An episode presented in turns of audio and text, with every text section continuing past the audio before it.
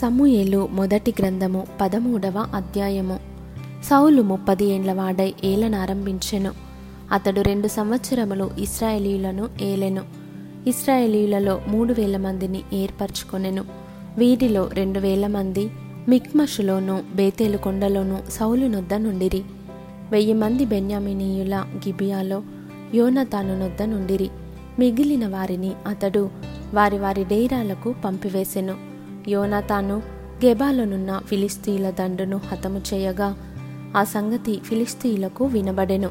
మరియు దేశమంతటా హెబ్రియులు వినవలెనని సౌలు బాకా ఊదించెను.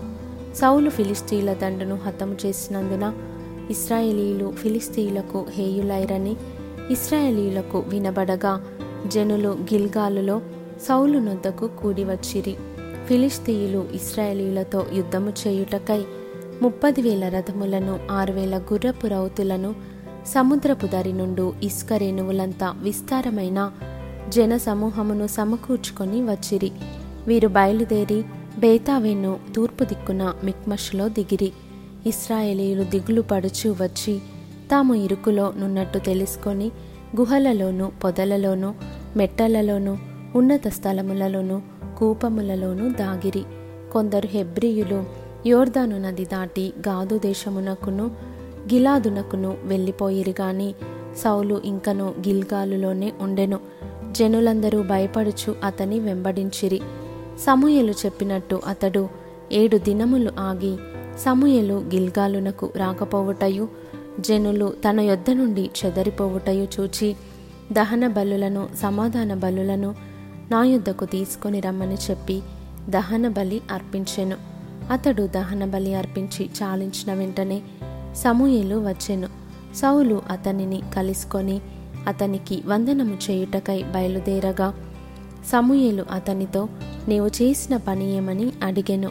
అందుకు సౌలు జనులు నా యొద్ద నుండి చెదరిపోవుటయు నిర్ణయకాలమున నీవు రాకపోవుటయు ఫిలిస్తీయులు మిక్మష్లో కూడియుండుటయు నేను చూచి ఇంకను యహోవాను శాంతిపరచక మునుపే ఫిలిస్తీయులు గిల్గాలునకు వచ్చి నా మీద పడుతురనుకొని నా అంతట నేను సాహసించి దహన బలి అర్పించి తిననెను అందుకు సమూయేలు ఇట్లనెను నీ దేవుడైన యహోవా నీకిచ్చిన ఆజ్ఞను గైకొనక నీవు అవివేకపు పని చేసితివి.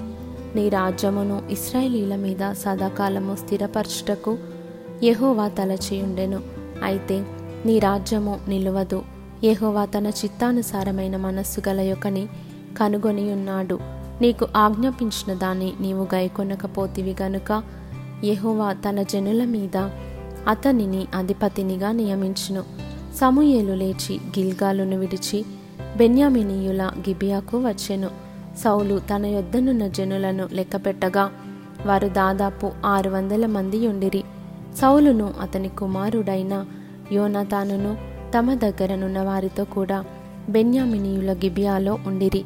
ఫిలిస్తీయులు మిక్మష్లో దిగియుండిరి మరియు ఫిలిస్తీయుల పాలెముల నుండి దోపుడుగాన్రు మూడు గుంపులుగా బయలుదేరి ఒక గుంపు షూయాలు దేశమున ఒఫ్రాకు పోవు మార్గమున సంచరించెను. రెండవ గుంపు బేత్ హోరోనుకు పోవు మార్గమున సంచరించెను.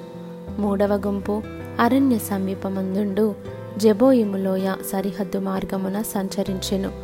హెబ్రియులు కత్తులను ఈటెలను చేయించుకొందురేమో అని ఫిలిస్తీయులు ఇస్రాయేలీల దేశమందంతటా కమ్మరవాన్లు లేకుండా చేసి ఉండిరి. కాబట్టి ఇస్రాయేలీలందరూ తమ నక్కులను పారలను గొడ్డండ్రను పోటకత్తులను పదును చేయించుటకై ఫిలిస్తీయుల దగ్గరకు పోవలసి వచ్చెను. అయితే నక్కులకును పారలకును మూడు ముండ్లు గల కొంకులకును గొడ్డండ్రకును మునుకోల కర్రలు సరిచేయుటకును ఆకురాళ్ళు మాత్రము వారి యొద్ద నుండెను కాబట్టి యుద్ధ దినమందు సౌలు నొద్దను యోనతాను నొద్దను ఉన్న జనులలో ఒకని చేతిలోనైనను కత్తియే గాని ఈటయే గాని లేకపోయెను. సౌలునకును అతని కుమారుడైన యోనతానునకును మాత్రము అవి ఉండెను. ఫిలిస్తీల దండు కావలివారు కొందరు మిక్మషు కనుమకు వచ్చిరి.